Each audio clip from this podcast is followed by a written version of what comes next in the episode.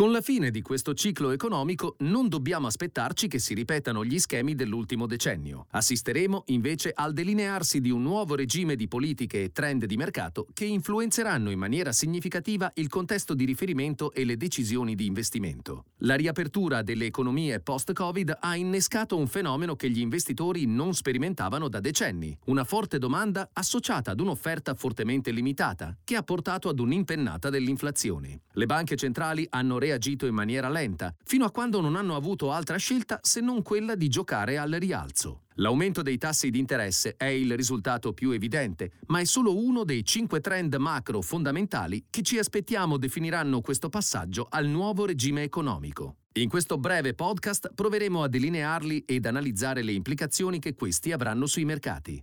Il primo è che continueremo a vedere le banche centrali focalizzarsi sull'inflazione rispetto che sulla crescita. Dopo più di un decennio di tassi ai minimi storici, talvolta anche negativi, e di quantitative easing, ci troviamo di fronte a un nuovo paradigma. Con l'inflazione ai livelli più alti degli ultimi 40 anni, le banche centrali stanno cercando attivamente di rallentare la crescita per ridurre l'inflazione, anche a costo di provocare recessioni. Secondo, ci aspettiamo che i governi, in risposta a ciò, diventino più attivi nelle loro decisioni fiscali e di spesa a sostegno di famiglie e imprese. Terzo, nel nuovo ordine mondiale la globalizzazione potrebbe essere messa in discussione. Anche se le relazioni tra Pechino e l'Occidente sono già tese da alcuni anni, la pandemia e gli annessi lockdown cinesi hanno causato blocchi diffusi alle catene di approvvigionamento che hanno portato ad un esacerbarsi dell'inflazione. Separatamente, ma con esiti correlati, la guerra in Ucraina ha ampliato le fratture geopolitiche che ora stanno ridisegnando il panorama energetico globale. Queste minacciano una maggiore divergenza fra Cina e Occidente, che potrebbe portare a un maggiore protezionismo da entrambe le parti. In risposta a queste perturbazioni, le aziende stanno ripianificando le strategie di diversificazione della produzione e la sua rilocalizzazione. L'implicazione di ciò è che una delle grandi forze deflazionistiche degli ultimi decenni, ovvero la crescita della produzione a basso costo in Cina, si sta indebolendo e potrebbe aver fatto il suo corso.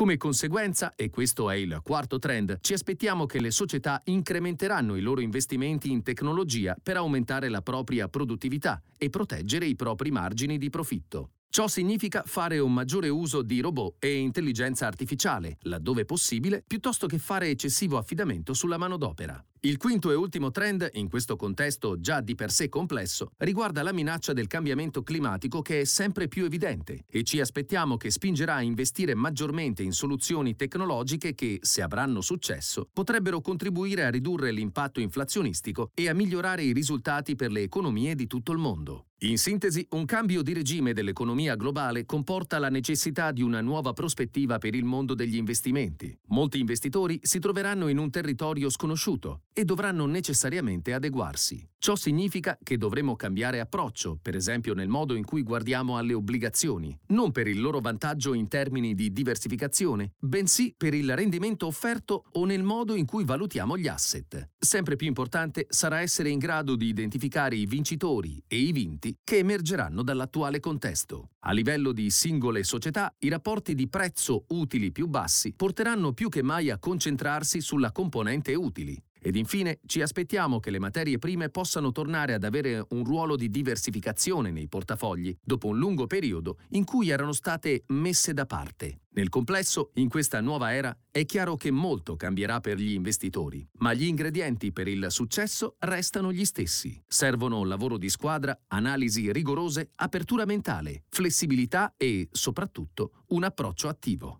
Dal pezzo Cambio di regime, investire nella nuova era di Asad Zangana, Senior European Economist and Strategist e Johanna Kirkland, Group CEO and Co-Head of Investment, del 7 dicembre 2022. La presente registrazione audio ha scopo meramente informativo e non deve essere intesa quale offerta o una sollecitazione ad acquistare o a vendere qualsivoglia tipo di strumento finanziario. Le opinioni e i pareri contenuti nel presente documento non rappresentano necessariamente la visione aziendale formulata in altre comunicazioni, strategie o comparti di Schröders. Per maggiori informazioni si consulti il sito www.schröders.it.